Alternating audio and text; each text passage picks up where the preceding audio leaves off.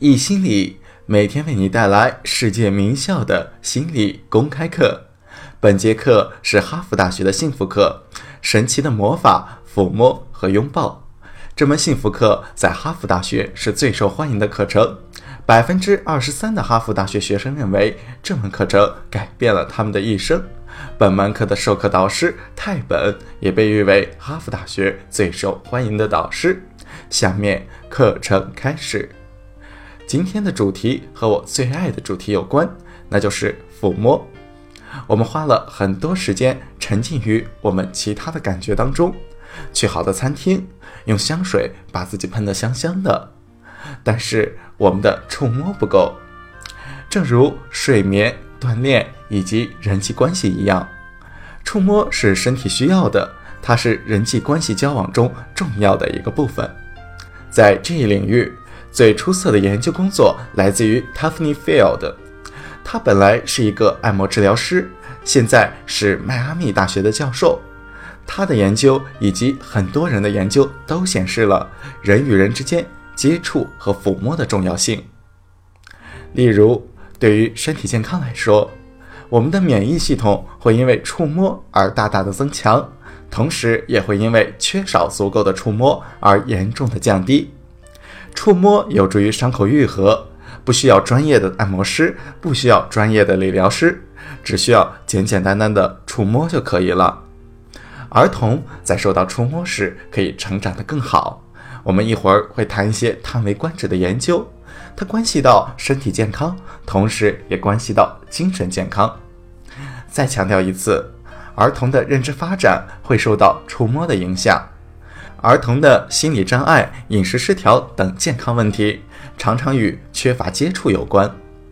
由于缺乏接触引起的抑郁和焦虑，可以通过加强接触得到克服。触摸能够改善性生活。William Master 还有 Virginia j a s o n 教授是两位著名的相关领域的研究者。他们的研究表明，百分之七十到百分之九十五的性功能障碍。是可以简单的通过抚摸的帮助得到解决的。抚摸起到的作用，本质上来说，正是幸福心理学的内容。马丁·斯雷格曼有本书是关于普遍心理干预的，上面讲了哪些起作用，哪些没作用。正如我们在课上讲的，大部分干预是没有作用的。这一点我们可以从第一节课提到的剑桥萨默威尔研究中得出。一个五年的干预，实际上长期来看起到的是负面的作用。我们看过那么多的自助书籍，提供了很多的权宜之计，他们也都不起作用。他研究了 William Master 和 Jason 的研究，通过综合分析发现，百分之七十到百分之九十五的时间里，触摸方法是有用的。这点在社交心理学以及社会科学干预中是前所未闻的，但是它确实起效了。触摸是一种需要，它就如同身体锻炼和吃饭睡觉一样，都是人们最基本的需求。这里有一个关于医院早产婴儿病发的故事，他们发现早产婴儿病房有一个区域。他们的成功水平要远远高于同病房的其他区域。换言之，那个区域的婴儿身体成长得更好，更加健康。在后续对于他们的持续跟踪里，他们实际上显示出更好的认知能力以及生理发育。他们对此感到很奇怪。他们想，可能是因为空气，或者是因为什么风水的原因。因为其他的东西都是一样的，他们吃一样的食物，受到一样的治疗。有一位医生就特别想弄清楚这个早产婴儿病房的神奇区域为什么对他们的健康有那么多的帮助。于是他观察了那个地方。一天晚上，他坐在一个别人看不见的地方，突然听到了一个声音。他偷偷的看了看。一个他认识的护士进来了。这个护士走进病房，抱起了一个早产婴儿。这是违反医院规定的，因为他们不能被人碰触，他们必须待在保育箱里。他抱起这个婴儿，轻轻地抚摸他，跟他说话，然后把他放下，再走到下一个育儿箱，抱起婴儿，非常温柔地轻抚他，把他放下。他把病房的那个区域所有的婴儿都抱了一遍。他之所以在晚上偷偷地做这些，是因为这是违反规定的。然后他离开了病房。这件事情衍生出了一堆对于婴儿触摸的重要性研究，特别是对于早产婴儿。于是，Tiffany Field 做了这个研究。他让早产婴儿在医院里一天做四十五分钟非常轻柔的按摩。他们发现，这些婴儿在医院中增加了百分之四十七的体重。等到他们出院之后，在他们一岁大的时候。他们的身体状况、认知能力以及运动技能都有了更好的发展，只是因为他们被更多的触摸了。我们需要被触摸，这是先天本能的需求。著名心理学家 Harry 还在猴子身上做过一个触摸剥夺实验。他研究的是一群猴子，他把这些猴子从他们母亲身边带走，不给他们任何的碰触。其他的需求都满足他们。他发现这些猴子身体的生长不如其他的猴子，他们的认知发育受到了损害，他们表现出自闭症的行为。例如，他们会坐下、抬起腿，然后不停地摇晃。如果看过电影《雨人》的话，雨人就经常这么做。许多猴子表现出了完全一样的行为。这种摇晃是一种自闭症的表现，非常残忍的研究。而这个研究不仅是在猴子身上实验过，在人类历史上同样发生过。齐奥塞斯库是罗马尼亚社会主义共和国的第一任总统，他担任罗马尼亚总统长达二十四年的时间。一九八九年被革命派执行枪决，他做的一件事情就是。把许多政治不正确的家庭的孩子从父母身边带走，他把十五万的孩子放到了收养所中养育，远离他们的父母。因为罗马尼亚当时非常的贫穷，没有钱提供足够的看护，没有钱请足够的工作人员，这些孩子的身体需求得到了满足，有食物、水，还能洗澡，但是他们并没有得到爱。不是因为那些看护不愿意给他们爱，而是因为他们没有那个时间。在一九八九年，战争爆发，这些孩子被从收容所里释放。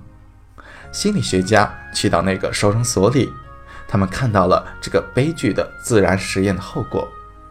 在身体成长方面，这些孩子中只有百分之三到百分之十的人，他们是与同年龄的孩子体型相当的。而在认知发展方面，他们的智商远低于一百的平均智商。运动发育方面也同样因为缺乏触摸而引起了严重的受损。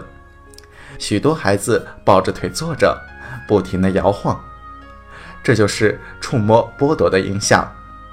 触摸是很重要的。我们之前讲过，我们处在一个幸福的基准水平上。在达到这个基因的决定水平之后，我们如何才能继续向前呢？触摸就是让我们更进一步的非常好的途径。心理学家 Virginia 说过：“我们一天需要四个拥抱才能存活，我们一天需要八个拥抱才能维持，我们一天需要十二个拥抱才能成长。”它是以诗歌的形式说出来的。现在还没有实质上的研究表明我们需要多少个拥抱。大家可以看一下，今天自己还缺少几个拥抱呢？不过还有一个关于拥抱的研究是 Jean Klapman 做的，是一个心理干预的简单研究。这个心理干预就是一天至少要有五个拥抱，面对面的拥抱，拥抱不同的人，朋友也可以是你的情侣。但是这些拥抱明确的和性无关。他还设立了一个对照组，对照组每天写下来他们读了多长时间的书，四周后，他发现对照组的幸福水平没有明显的提高，每天拥抱五次的那一组却得到了显著的提高。他谈论起这个实验时说道：“对于某些人来说，拥抱要困难得多，特别是男人。即便是这样，参与这组的大部分男士还是完成了拥抱。他们可以在运动场上拥抱。”他们可以找机会或者想方设法的一天拥抱五次，而这些这么做的人，他们真的变得更加的快乐了。我强烈推荐和建议，从现在开始，在你以后的日子中，每天至少五个拥抱，如果有十二个更好。拥抱的好处在于它是双赢的，因为当我们拥抱某人时，我们也被拥抱了。当我们触摸某人时，我们也被触摸了。这就像是幸福，当我们分享它的时候，它就越来越多。这是一个双赢、正正得正的游戏。关于拥抱和触摸，有件事情需要注意，那就是尊重对方，因为不是每个人被触摸时都像我们一样感觉良好的，或者说我们被触摸时可能也会感觉不舒服，有许多的原因。可能跟从小接受的教育有关，有些人可能只是在身体上不习惯，人和人是不同的，有些人喜欢被触摸，这是自然的，没有关系。所以，我们需要尊重别人的界限，也让别人尊重我们的。不过，总体来说，触摸是很重要的，触摸很好。我们需要变成触觉更加敏锐的人，建立一个触觉更加敏锐的社会。最后再重申一下之前提过的良方：一周至少四次，每次三十分钟的身体锻炼，每天十到十五分钟的正念冥想。如果不方便的话，全天至少要安排上几个深呼吸。每天八个小时的睡眠，一天至少五个，最好十二个拥抱。这可能是你听说过的最有效的心理学药方了，它可以让我们获得自然的健康状况，我们天生或者基因决定的幸福水平。明天我们会讲一下爱情，听课随意，讲课不易，欢迎大家点赞、打赏、订阅我们。